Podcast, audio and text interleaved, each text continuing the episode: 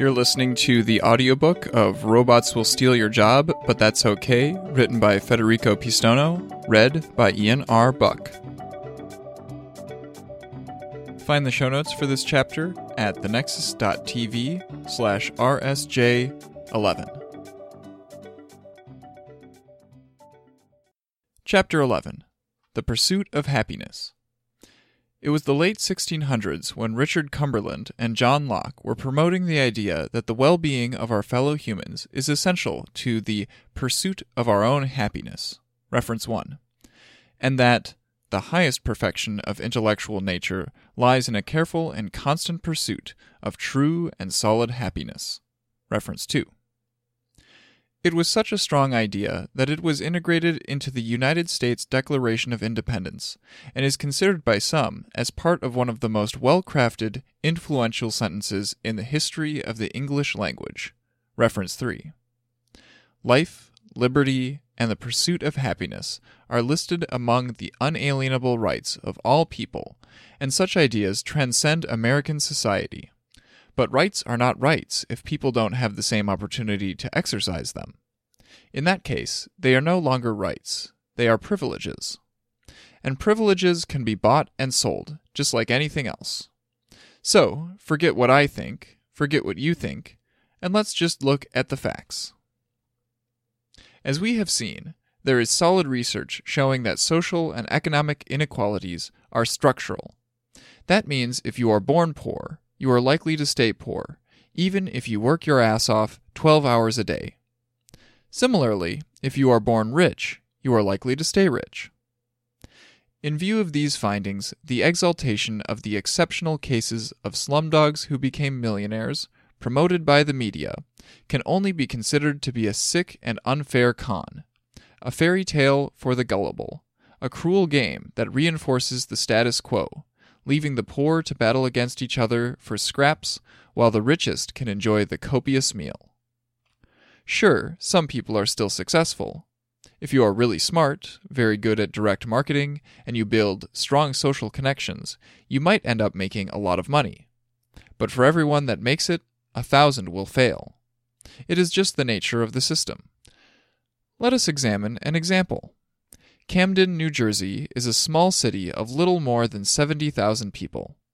It is, pro capita, the poorest city in the U.S. It is also the most dangerous. In 2008, Camden had the highest crime rate in the U.S., with 2,333 violent crimes per 100,000 people, while the national average was 455 per 100,000. The city's real unemployment is difficult to determine but it is probably around 30 to 40 percent. 70% of high school kids drop out, and only 13% of students manage to pass the state's proficiency exams in math. The coming years expect to see draconian budget cuts and layoffs of nearly half the police force. Reporter Chris Hedges writes, reference 4, Camden is where those discarded as human refuse are dumped, along with the physical refuse of post industrial America. A sprawling sewage treatment plant on 40 acres of riverfront land processes 58 million gallons of wastewater a day for Camden County. The stench of sewage lingers in the streets. There is a huge trash burning plant that releases noxious clouds, a prison, a massive cement plant, and mountains of scrap metal feeding into a giant shredder. The city is scarred with several thousand decaying abandoned row houses, the skeletal remains of windowless brick factories and gutted gas stations. Overgrown vacant lots filled with garbage and old tires. Neglected, weed filled cemeteries, and boarded up storefronts. Corruption is rampant, with three mayors sent to prison in a little more than two decades. Five police officers, two of whom are out on bail and three of whom have pleaded guilty, have been charged with planting evidence, making false arrests, and trading drugs for information from prostitutes. How can the people of Camden possibly pursue their happiness? What liberty do they have? They have only three liberties the liberty to become criminals, the liberty to be the victims of criminals, and the liberty to leave town. Now imagine a whole region like Camden, or even an entire nation. There is very little people can do when faced with such adversities, especially because they do not know any better and they don't have a chance to receive a good education. So they respond with what they know various forms of tribalism, gangs, prostitution, drugs, petty crimes. Is it their fault? Hardly. They were conned, divested of their dignity, and robbed of their chance to pursue happiness. Their feeble, angry voices remain unheard, their hands soaked with the blood of lost opportunities. Martin Luther King Jr. said, It may well be that we will have to repent in this generation, not merely for the vitriolic words and the violent actions of the bad people, but for the appalling silence and indifference of the good people who sit around and say, Wait on time. Reference 5. A generation has passed, and we are still sitting around. Our technology could allow us to bring about the greatest transformation in history, where all 7 billion people have the same opportunity to pursue their happiness fairly. But we are sitting around, watching American Idol, reference 6, or killing each other at the mall on Black Friday to get stuff that we will throw away in a week, reference 7.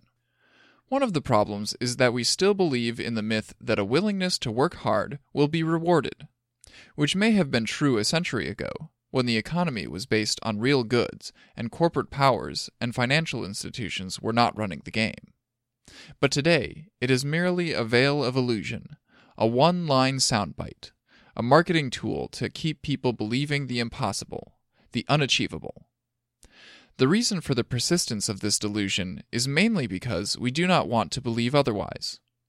We refuse to accept the notion that we cannot make our situation better, and that is because we aspire to be like them. We would like to be in the club. In fact, that is the main value that we have been indoctrinated with since birth, almost everywhere, across borders, across cultures, across religions, across languages.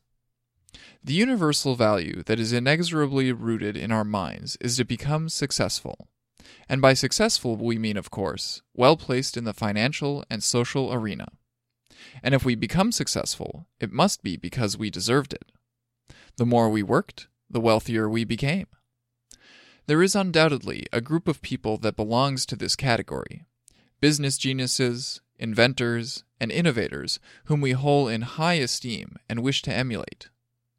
These are the brilliant minds that have brought about disruptive change, be it in design, technology, business, the arts, politics, or society. But there is also another group of people who did not earn their position, and it may be significantly larger than you would think.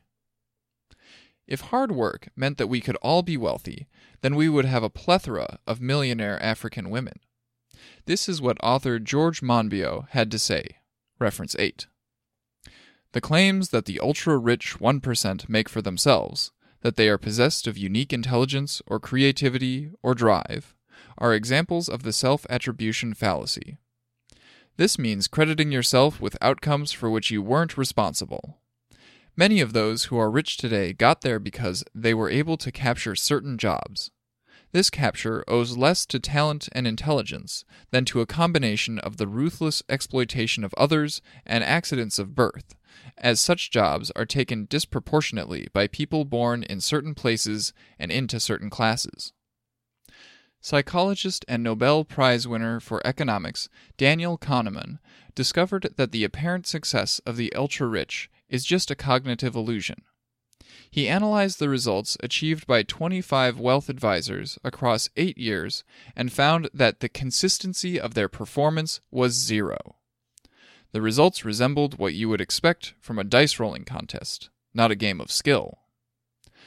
Those who received the biggest bonuses simply got lucky. These are not isolated results, as they have been widely replicated. They show that traders and fund managers throughout Wall Street receive their massive remuneration for doing no better than would a chimpanzee flipping a coin. When Kahneman tried to point this out, they blanked him. The illusion of skill is deeply ingrained in their culture. Reference 9. But it does not end there. In a study published by the journal Psychology, Crime, and Law, Belinda Board and Katerina Fritzon tested 39 senior managers and chief executives from leading British businesses.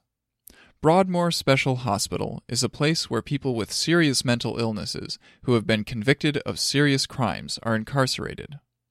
Board and Fritzon tested both patients and bosses for certain indicators of psychopathy. The results were astonishing. The boss's scores either matched or exceeded those of the patients who had been diagnosed with psychopathic personality disorders. It turns out that these psychopathic traits closely resemble the characteristics that companies look for great skill in flattering and manipulating powerful people, egocentricity, a strong sense of entitlement, and a readiness to exploit others. Finally, and possibly the most revealing, is lack of empathy and conscience, which doesn't hinder their careers, but instead may even help them climb the ladder of success. Reference 10.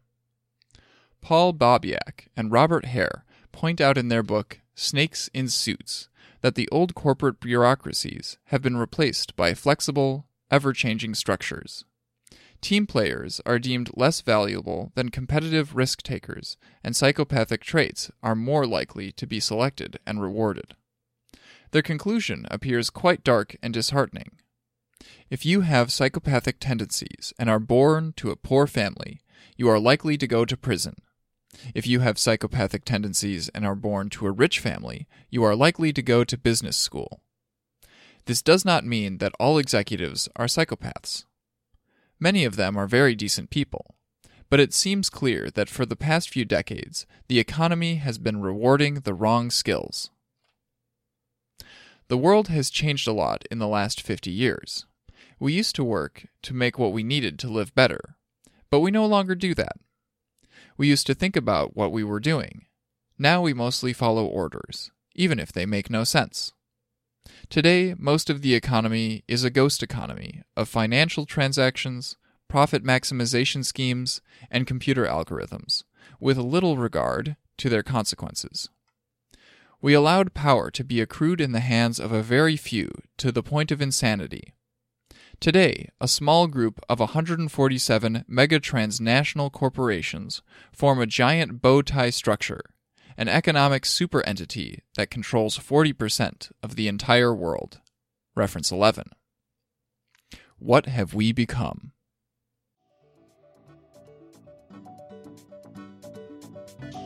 You have been listening to the audiobook of Robots Will Steal Your Job, But That's Okay, written by Federico Pistono, read by Ian R. Buck. This audiobook is a production of the Nexus TV, a network of technology focused podcasts. Find our other shows at thenexus.tv. This audiobook is released under a Creative Commons Attribution Non Commercial Share Alike 3.0 Unported license. So feel free to use any part of it as long as you link back to the original page. You do not use this for any commercial purposes, and you release your version under the same license. Until next time, have a good one.